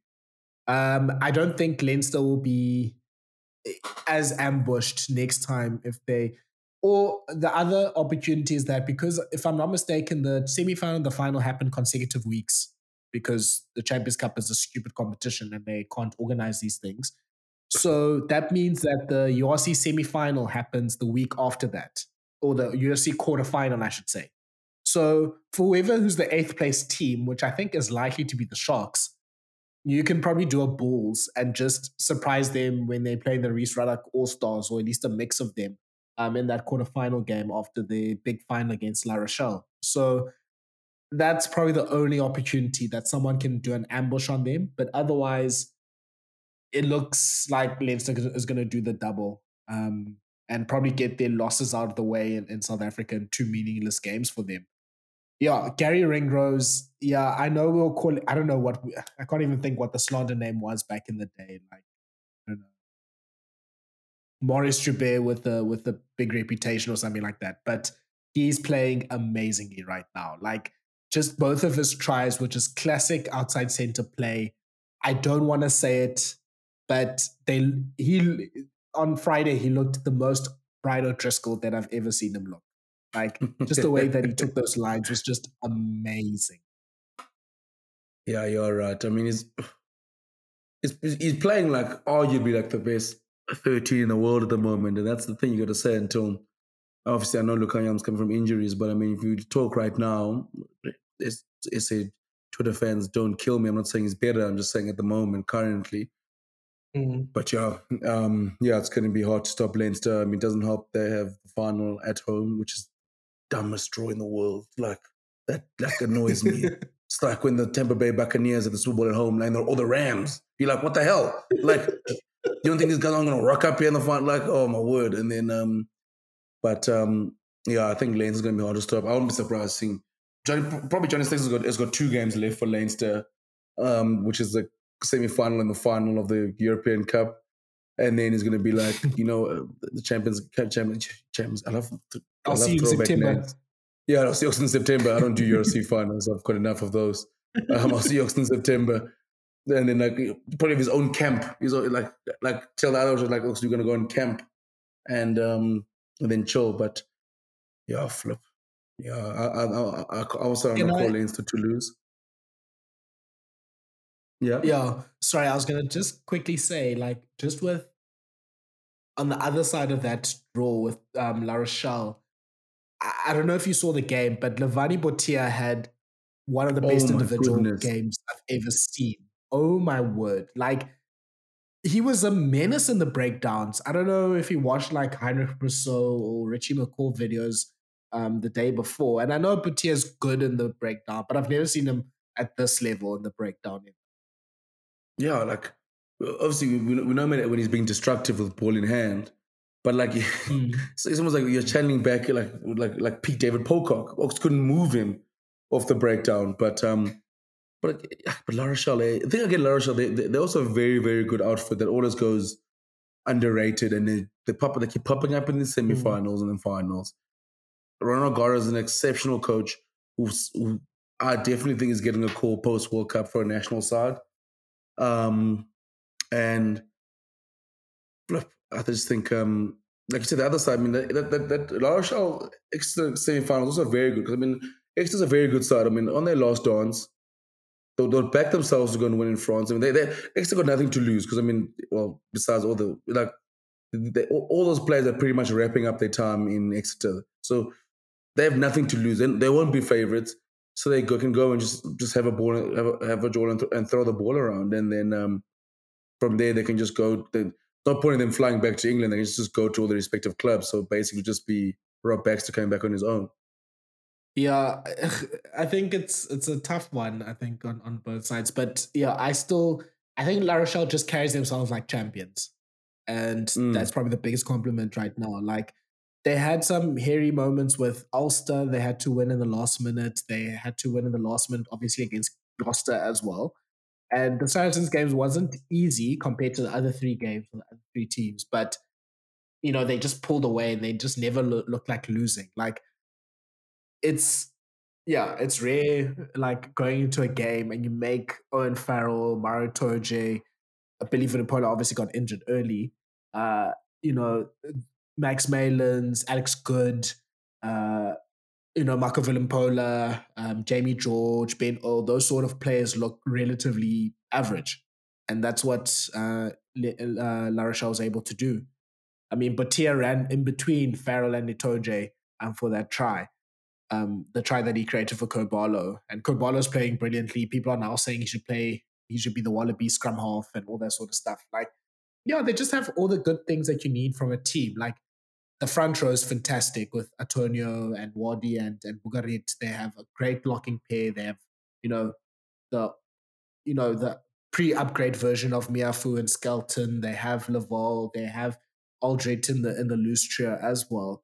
Like, and then obviously, like you said, the backline's also quite lethal. And Antoine Hastoy is playing really well. Like he's I think he's a much better fly off than uh, Ihaia West. So they've improved on what they had last season. So look, whoever gets out of that semi final um, from Leinster to lose, they are definitely not going to have an easy game against La Rochelle. And yes, um, Exeter, sorry, will give them a game, but I think it's easy going to be a La Rochelle victory. Maybe only by three points, but they'll win. Um, Let's look at the Challenge Cup quite quickly. And yes, we have to apologize last week for not watching um, the the Lions when they were winning um, in the last 16 against Racing. Now, to be for, for full transparency, I haven't actually had a chance yet to watch the whole game from this weekend. I did watch the highlights. I think Kutsi did the same. But yeah, quite an entertaining game that they had against Glasgow. But obviously, Glasgow is just too good the one thing that the Lions can take home with them is they made Glasgow kick their first penalty kick um, of the year. So that's the first time Glasgow had to kick a penalty kick um, to get points this year. And they did run them relatively close. But at the end of the day, yeah, you can't do much about Sione Tuipulotu and Huw Jones. And Darcy, uh, not sorry, not Darcy Graham, Kyle Steyn was jumping in the in the line out in the, for the first try. Did you see that, Kooks? Yeah, I did. I did, but yeah, you are right. I mean, I think obviously the Lions was a great run. I mean, you, you come against arguably one of the most on-form, on-form sides in Europe at the moment. In Glasgow, we, have we've been playing exceptionally well, and I mean, I can't say this enough, but shout out um, Franco Smith for the job he's done at Glasgow. The rugby they play, mm. Oh, they play amazing rugby. It's it's it's. They, I mean, I, I made a, on Twitter a list of my favorite teams to watch, and I forgot to add them on that list. I mean, the, I mean, Kyle Steyn's also he's been incredible. He's had a great year as well. Now he's jumping the line out. Um, he was great in the Six Nations. Um, you know how I feel about Hugh Paludu. Huw, like Huw Jones playing good rugby is, is, it makes me so happy. Like, like is, he's in the Thomas Ramos range of those guys who just apps. They're just ballers. Damian Penaud's in the same way. They're just they're just mercurial. Like They don't have like out and out pace or big or massive size steps. They just just they just out and out. They just cause havoc and they just ballers. I mean, Huw Jones probably runs the best lines in world rugby at the moment. Geez, the, the, like he's try again. The lines that that he's running, the, the the stuff they're doing on attack. I mean, uh, like that like Kyle Steyn line out and they want they they that fake maul as well. You're like, I'm like, there's options mm-hmm. everywhere. I was like, yeah, okay, this this is a serious, serious attacking outfit, and I, I'm very excited to see them in the playoffs. I think I would love to see another Glasgow Stormers game in Cape Town. I, would, I think I'll fly mm. for that because that, that's just that's gonna just be entertaining rugby. And I think a side like Glasgow would do well against a side like Leinster, where I feel like Leinster will struggle to like to grind them down. They'll almost have to like make it a, a 30 point affair where it's going to be try v try and and and and and, and, and uh, make a sort of game like that. But the rugby gods, please, can we get Stormers versus Glasgow? Please, please. Let's see what they have cooking. And then just quickly a word on the semi-final matchup. So Benetton, their first European semi-final in their existence, they're going to be facing Toulon. Um, I think they're facing them away from home. So that's obviously going to be a big mountain to climb. And then Scarlets are facing Glasgow um, in the other semi-final. Um, what what what what what are you leaning towards at the moment? Oh, those are two very good semis as well. Um, I'm so happy for Benetton. Um, just yeah, every year there's just sort of. I mean, you tell you're a Bulls fan, so you know Benetton quite well from the Rainbow Cup. So not a surprise for you. uh, um, but um, like, but Scarlets. So listen, I'd love to see. I mean, I'd love to see Scarlets kind of winning the whole thing or Glasgow. Um, I must say, the Scarlets, the nice thing about them, uh, Dwayne Peel, I remember him playing for being a man, playing for Wales at nine, and he's done an amazing job with them. Obviously, the, the stories has come out of Wales has been have been great, but I think they've been sort of an unsung hero of a team and gone through very under the radar in the URC, having beat the Sharks a couple of weeks ago. But they they're also playing really, really, really nice rugby. Um, but um, so I'd love to, and, and, and like the way Dwayne Peel coaches it, like the way he goes about it. He's always he's always a great post match chat. Um, so I'd like to see Scarlets go all the way. Um, and um, Shane Poor Glasgow. I love Glasgow, but I mean, um, they, they they they can have the the the, the they, they have the pure. They've already won the streets over, which is better than any trophy you can ever win. So is, I'd love to see Scarlets go all the way. Yeah, so Scarlets are playing at home and against Glasgow, and then it's Toulon against Benetton. I would really love a Glasgow Benetton um, final. I would just love for Benetton to hopefully have a chance to qualify for the um, for the Champions Cup as well. I mean, they basically are Italy light, so that'll be also a great experience for. And I think we can pivot from here to um, the the last two rounds of the of the URC. We have four teams currently in South Africa at the moment. Um, Leinster and Zebre are going to be doing two double headers against the Bulls and the Lions in Highveld um, for their sins. So that that's going to be uh, uh, uh, quite an experience for Teddy Pendergrass or whatever you call um, the the young Leinster fly half. And then um, on the coast, we have Munster and Benetton facing the Stormers and the Sharks. And just to remind you of how the URC table looks like, Leinster basically they've secured the first spot. That's why they're sending their D team here. Stormers, Ulster, and Glasgow basically fighting out for second spot. Um, Ulster, you know, have you know only only two points behind the Stormers. Stormers have two pretty tough matches against Munster and Benetton, and they probably have to get at least eight points from those matches if they want to get second place and have all of their have the quarterfinal and the semi-final at home. Then after that, it's Munster, Connacht, Bulls, Sharks, Benetton, even Cardiff and the Lions that are all fighting for the other four spots in the URC knockouts. And more, more importantly, the three places, probably three places that are left for automatic qualification for the Champions Cup. So there's a lot to play for now, Kooks. And if you want to talk about sort of the road ahead, the Sharks probably have the hardest road ahead because yes, they're playing at home, but they're playing Benetton and Munster, who both have um, things to play for, um, respectively. Benetton has basically bought the Italian team here. Munster have bought an even stronger team than the one that they bought for the Champions Cup last 16 game. And the Bulls, on the other hand, they need the wins, but they're only facing, you know, the Rhys Ruddock All Stars and Zebre. Um, so they don't have too much to worry about.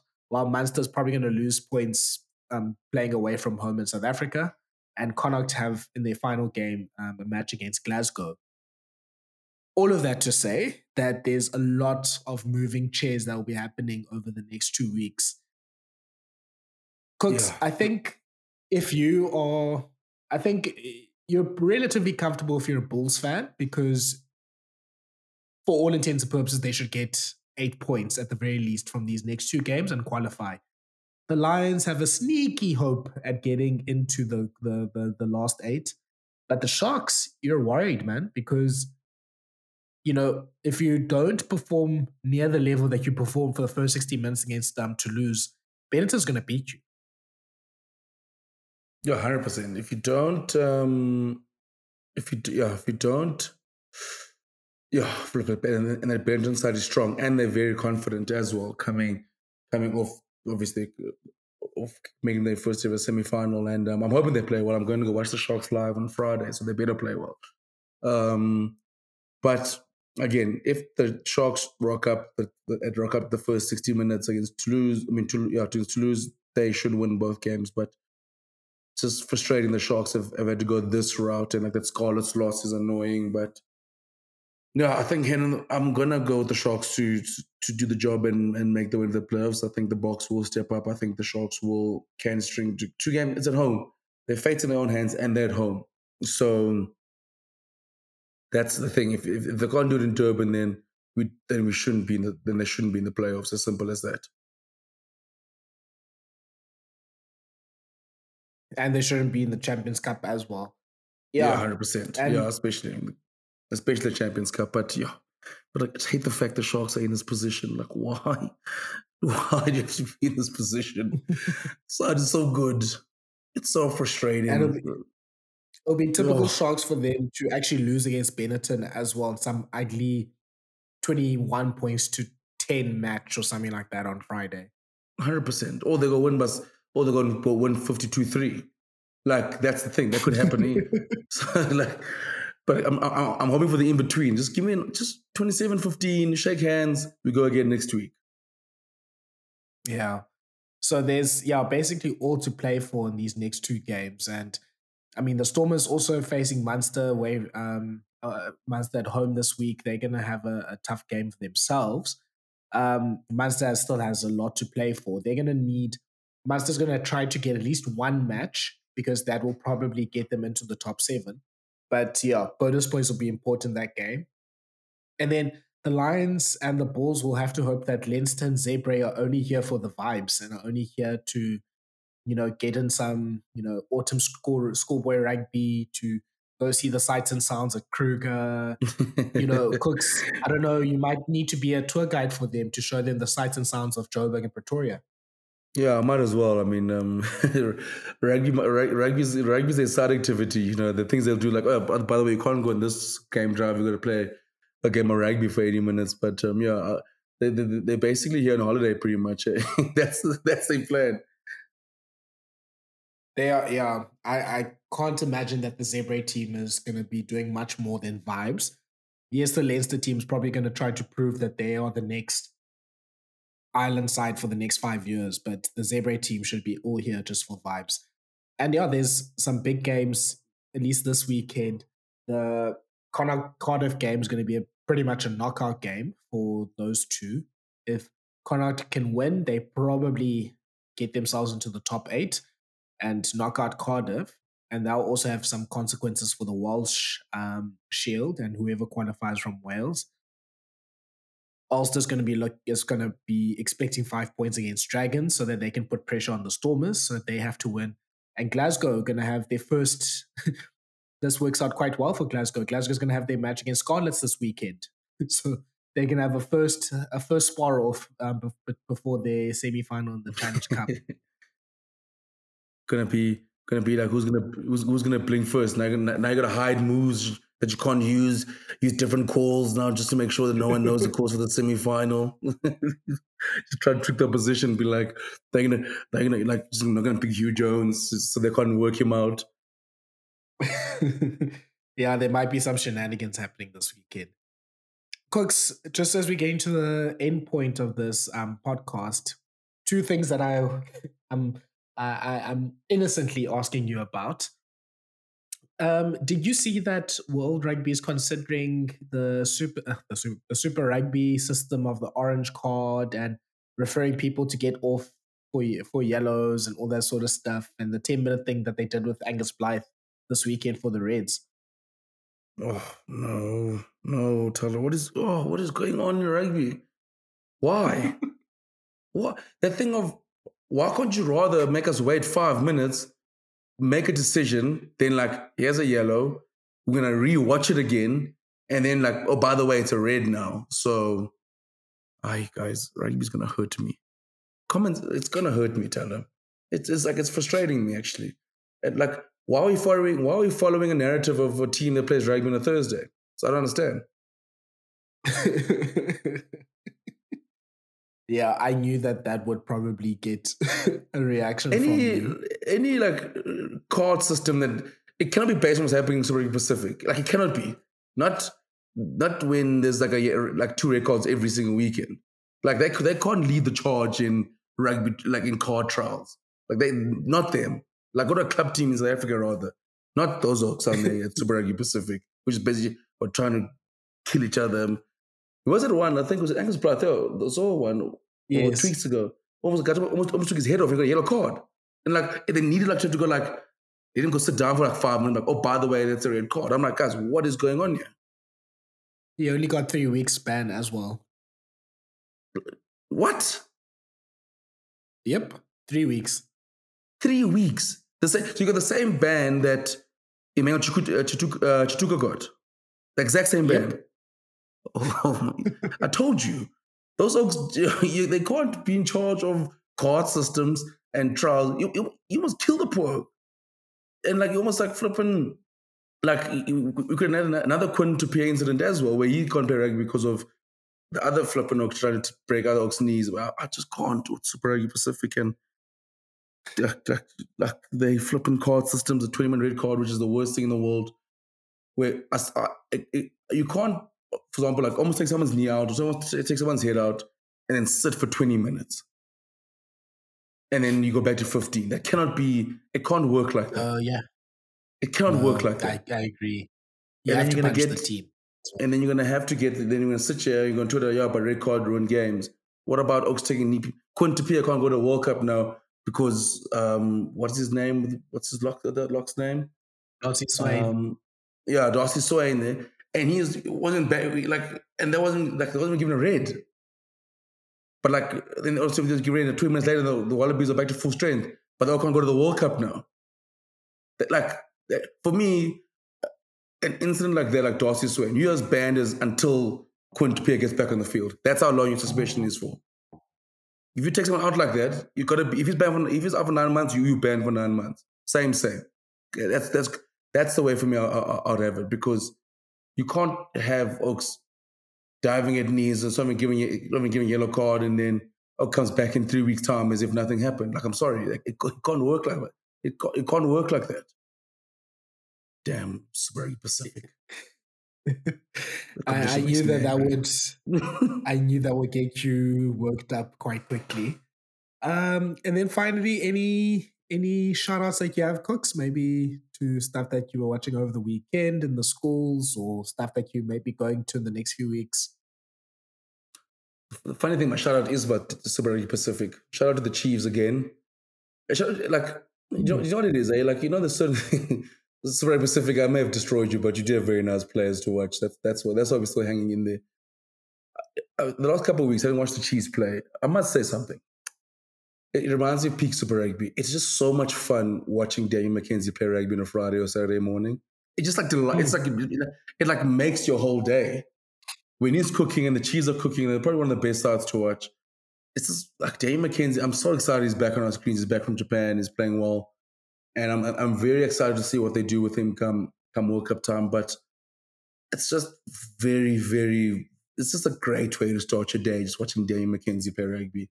I've been meaning, I've been on the pod for a week, so he's been my shout out. Just where there's a ten or fullback, uh, it, it puts me in a it puts me in a happy place.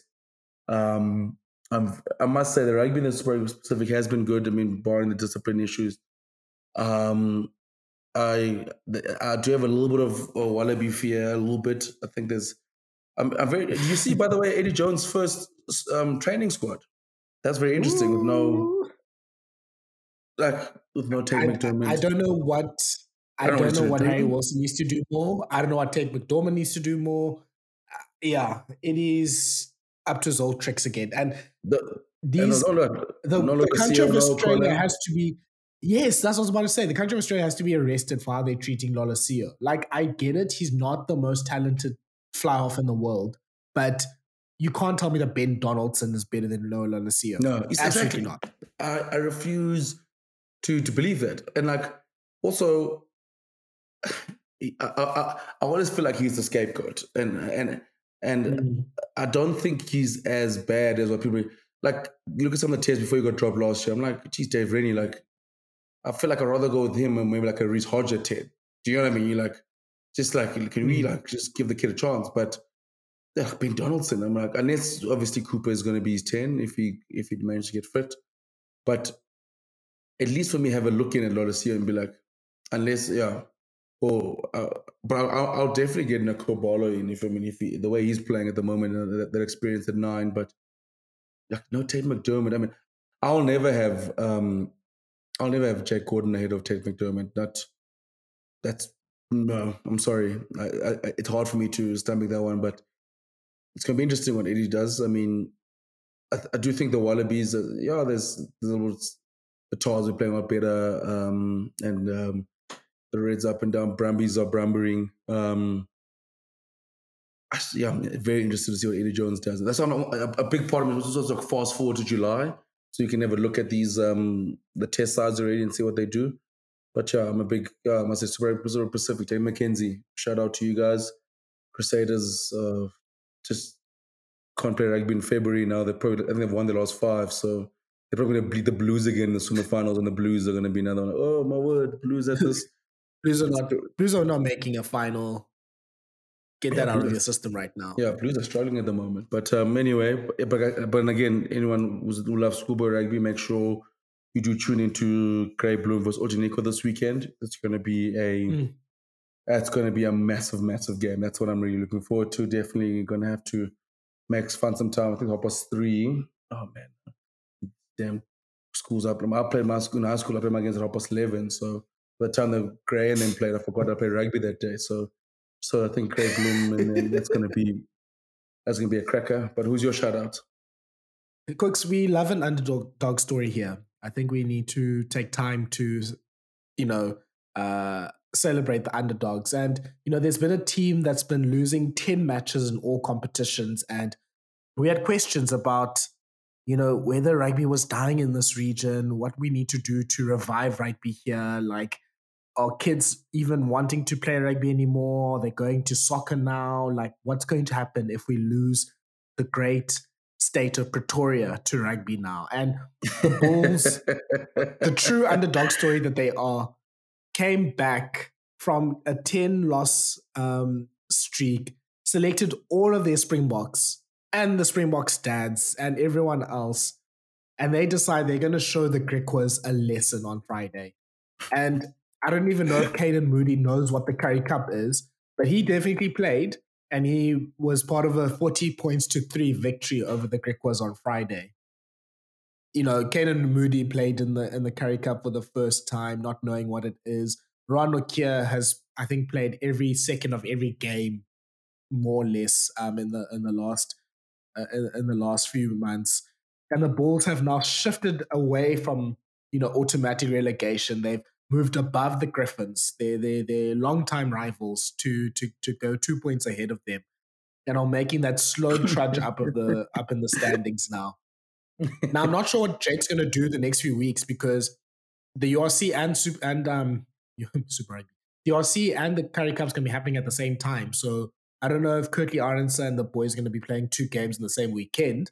now that Jake's also now coaching two teams at the same time. But yeah, at least the Bulls are not an automatic relegation anymore. So they're trying to make that long ascent up the table to to try and at least get to sixth place by the end of the season. Listen, if Brok Harris can play two games in one day, I'm sure Kurt Yard and Canan Moodie can play two games in one weekend.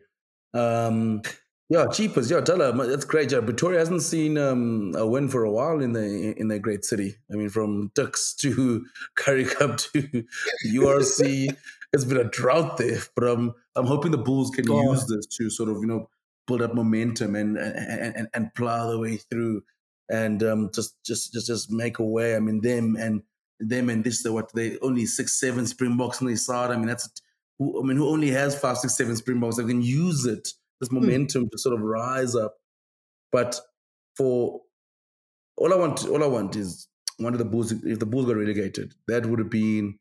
I mean, they're still in the charts, but I can't have the Tuks playing in in in Fort Hare and the Bulls playing against SWD Eagles or playing against playing against the Bulldogs.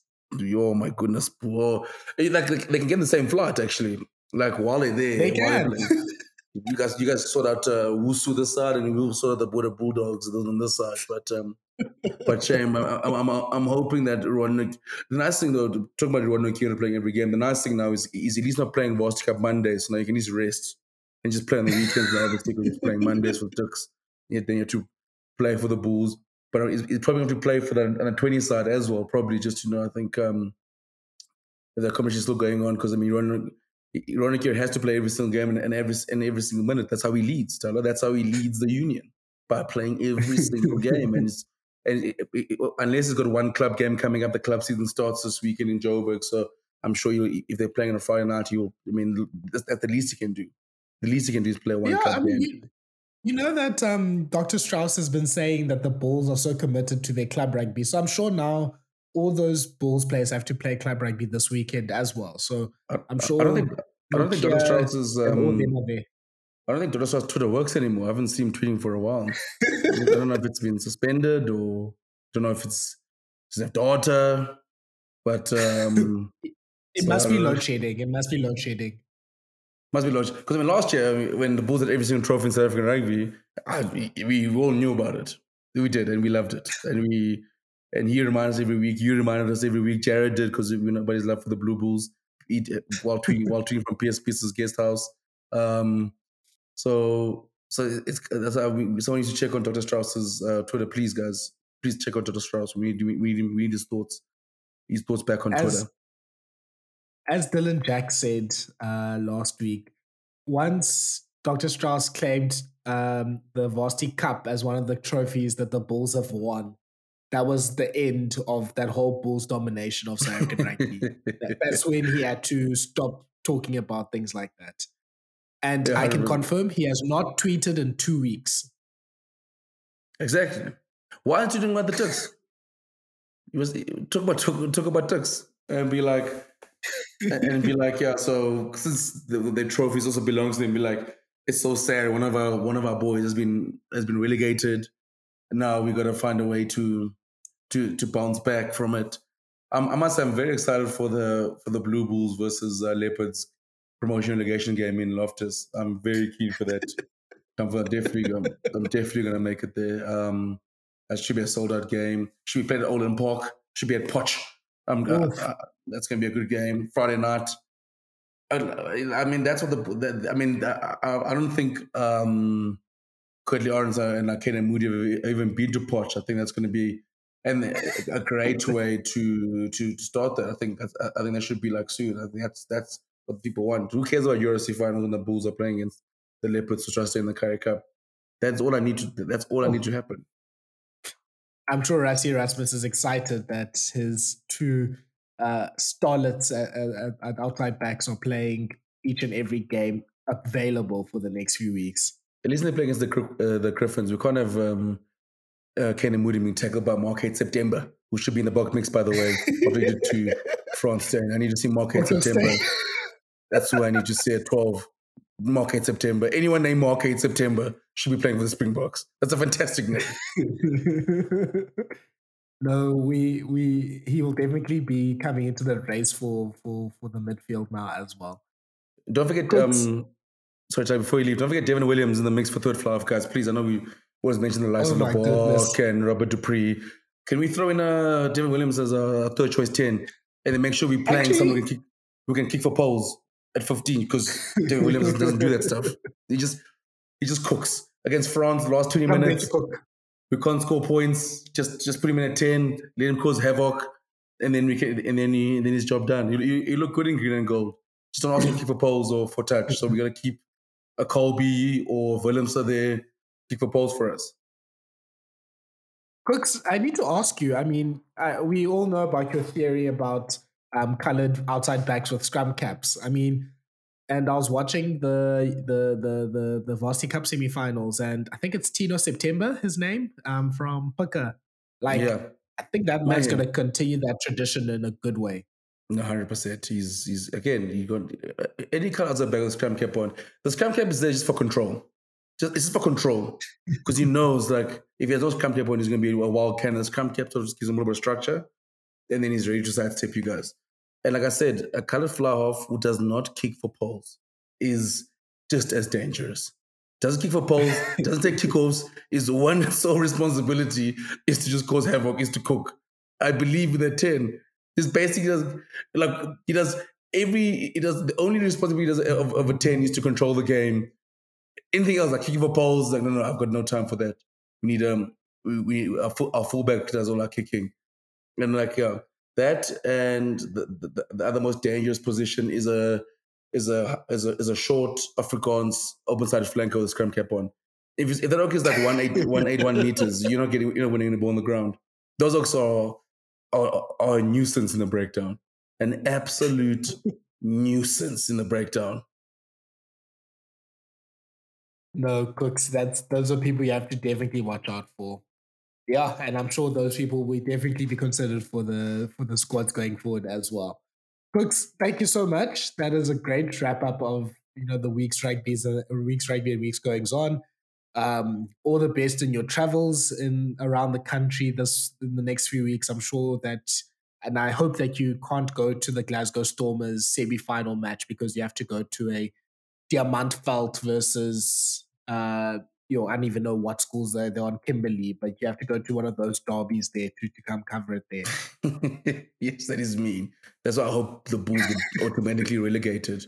That's what I hope for. automatically relegated. Our, I can't wait for our derby against the Pumas next season in the in the first division.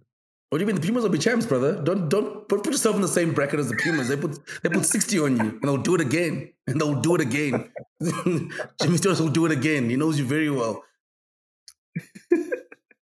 Fair enough. Uh, and then thank you so much for all all our listeners on, on Rugby Blitz. Thank you so much for following us um, on social media, and yeah, please follow us on on wherever you get your your your, your podcasts on Apple, on Spotify, Google Podcasts, wherever you get them. Please drop us a, a like or five stars and a rating and a comment so we can shoot up in those rugby um, podcast rankings. And we will see you next week with another episode wrapping up um, the URC as well. Bye.